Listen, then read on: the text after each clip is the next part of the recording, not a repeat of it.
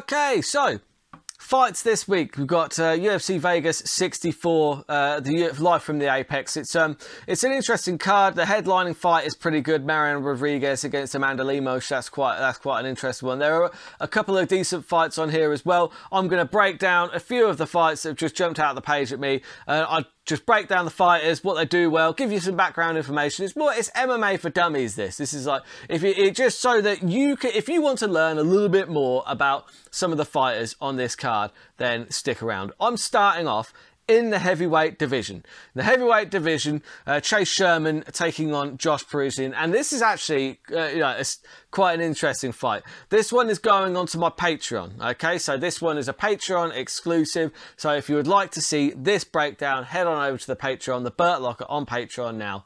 Thank you. Moving on to the next, you've got Neil Magny, 26 and 10, taking on Daniel Rodriguez, 17 and 2. This is in the welterweight division, that is 170 pounds. Now, Neil Magny he's one of these guys. He's been in and around the sport for a very, very long time now. He's been, he's been, he's fought. He's always been the perennial kind of gatekeeper. He gets up to a certain point and then usually loses and then works his way back again. His style isn't the most fan friendly. Like it is. He's very busy. He works well he he occasionally gets to finish, but not often. He usually what his but his huge his biggest strength is that he doesn't have any glaring weaknesses. He's very good in every area, and his cardio is very good. He's got a long frame. And he fights long very very well, especially using teep kicks up the middle. That like in a nutshell, like Neil Magny is the perennial kind of you know Content, well, he's not contended for a title, so I couldn't even really call him a contender. He's he's he's been in the top ten. I don't know how many years he's been in the top ten, but it's a while. It's a it's a good while because he's just so good. He never quite gets to that next level, and it's uh, and the real question here is Daniel Rodriguez. Daniel Rodriguez, seventeen and two. Daniel Rodriguez, I like him. He's a bit of a kind of wild card. He's not as well rounded as Neil Magny. His boxing is probably better. And also, he's got like a cage tattooed on his chest with his birthday and everything. I love that. Uh, Daniel Rodriguez looks like the bad guy in a typical MMA movie. That's what he looks like. And you know what? He is fun to watch. He's beaten some good people in his time as well. He got, you know, the win over Kevin Lee. Uh, he got the win over uh, Mike Perry. And for me, he's just, uh, I, don't I, I think he might struggle with how well rounded Neil Magny is as I said, like in boxing range, Dan Rodriguez, his strengths are that he like uh, he the kid can box.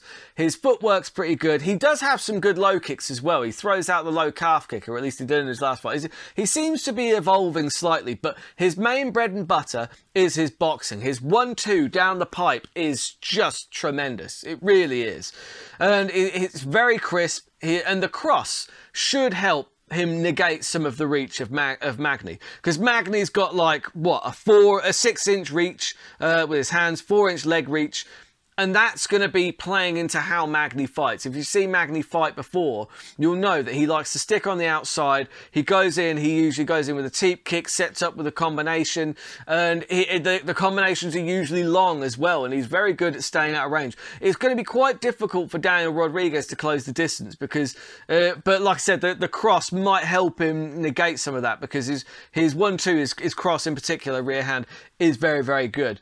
Now, when you look at it, look, Magny, he lands a lot of less significant strikes than um, than Daniel Rodriguez. When you look at Rodriguez, he's actually very busy on the feet. 7.75 significant strikes per 15 minutes. That's that's uh, that's that's pretty good. Like that's, that's per that's per minute, I, I think. Anyway, Magny lands uh, much less. So for me, but also Magny does it. They're not significant strikes, but he will land volume. But you've got to bear in mind that Daniel Rodriguez probably does hit harder. And when he hits, like I said, they are more significant. And damage is weighted far more heavily now. They changed the scoring system. Damage is now scored first. It's a primary scoring um, criteria, which is important to note here, especially when you've got one guy that is known for just being a bit more impactful with their strikes going against somebody who is more of a point striking pitter patter in Neil Magny. Not, not, no disrespect intended at all, but he does tend to do that. He, he, will outwork his opponents and try and get the decision. And that, for me, is where I think this one is going because the other the other stat that I'll draw your attention to is that Daniel Rodriguez really doesn't wrestle a great amount. Generally speaking, 0.2 takedowns per 15, whereas Magny does mix it up. He gets 2.31 uh, per 15, and and that's uh, he he at least threatens with the takedowns. He's got about 50% accuracy on his takedowns, which is brilliant. But actually, one in two isn't bad. So for me, I think Magny's going to at least threaten with the takedowns. He's going to draw reactions out of Daniel Rodriguez, who will want to stay at boxing range. Magny won't let it get into boxing range. He'll be kicking from the outside using the teep kicks to the gut to, to keep that range uh, like in his advantage. Threaten with the wrestling, maybe even get a takedown here or there. I'm taking a Neil Magny decision in that one, but it should be a, a pretty fun contest. It'll be interesting to see how it plays out because it'll be quite a strategic one, that one, I think. And then you've got the main event Mariana Rodriguez against uh, Amanda Lemos. I love saying that, Lemos. So uh, you've got 16 1 and 2 for Rodriguez, 12 2 and 1 for Lemos. Now, the tail of the tape here, you've got a 2 inch reach, a 2 inch height advantage for um, Rodriguez, but the reach is exactly the same. And when you look at these guys, they're very, both very similar in their careers. They've got a, a, similar amount of fights, a slight edge and experience to Rodriguez there. And stylistically they're quite similar as well. They're both from brazil but neither of them tend to go to the grappling very much. Now i don't see that lemos has any uh, qualifications in submissions uh, in brazilian jiu-jitsu. I don't see a belt grading there. Uh, I, I, might just not be looking hard enough. Uh, mariana does have marina does have the purple belt but lemos does tend to look for submissions more because she does have three on her record, including the guillotine over Michelle Waterson the last time out. This one should be a kickboxing feast, honestly. It should be really, really fun. For me, the difference in the striking is going to be the leg kicks. Lemos, she just generates so much power in the leg kicks. Like when you look at the, I've got, I have some videos running up here. Even the ones with, um, uh, oh, what was her Andrade. Sorry, what do I blank on some of the most famous people's names? It really bugs me. Anyway, uh, Jessica Andrade, even though even though she lost that fight, some of the like you watch the see the leg kick that uh, I just put up there. The the the reaction that she drew out of Andrade was like you know you could tell those were really really hurting, and it's and the leg kicks is something that she goes to a lot, and it's really it's a great technique. She goes very low to the calf, and they're so impactful. They look like they really hurt. Now, Marina Marianne, she um she does she does use leg kicks as well, but they're nowhere near as impactful. So Marina's going to have to be careful when she's exchanging leg kicks with somebody who throws as much power as Amanda Lemos. Now, Lemos, she's just she's just got more power in every area. I think that is fair to say. The edge in power definitely goes to Amanda Lemos, but Marina, she does have a slight slight reach advantage. So she could. Eh, it, she, her, her, key to victory. She's going to have to try and keep Amanda Lemos on the outside, and maybe even kind of grapple with her. But the problem that I've got with her striking style is that Maria, Maria, she tends to just telegraph a bit. She, when you watch her, she goes in and she kind of lunges.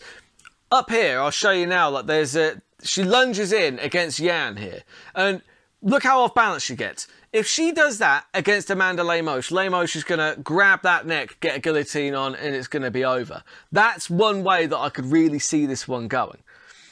For me, I think that Lemos will be able to take, she'll be able to stay away from Marina's punches. And once she lands a few of those leg kicks, it's going to be even harder for Marina to stay away from Lemos, which is what she's going to have to do.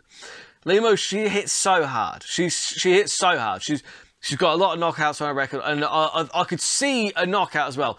But I'm going to cover off the submission because, as I said previously, I could see Marina swinging, going off balance, and then finding herself in a spot of bother with Lemo. Lemo, she's clearly got a good squeeze on her because she, you know, she's gotten those guillotines before. So for me, I'm taking double chance TKO slash submission for Amanda Lemos. Um, but either way, that's gonna be it's gonna be a really fun fight, and I'm looking forward to it because it should be a feast on the feet theoretically because both of these fighters are very similar and they're both fighting to try and be the best in the division. It's a it's a really terrific main event, and I would say definitely tune into it because stylistically, these ladies will put on a hell of a show. I'm looking forward to it. So the odds on all of the bets they're not up as of the time of filming. So I will be uh, just do, I'll do a post or something. I'll throw it up on uh, the Burr Angle on Instagram. You'll see it. It's got my uh, logo on there as my face.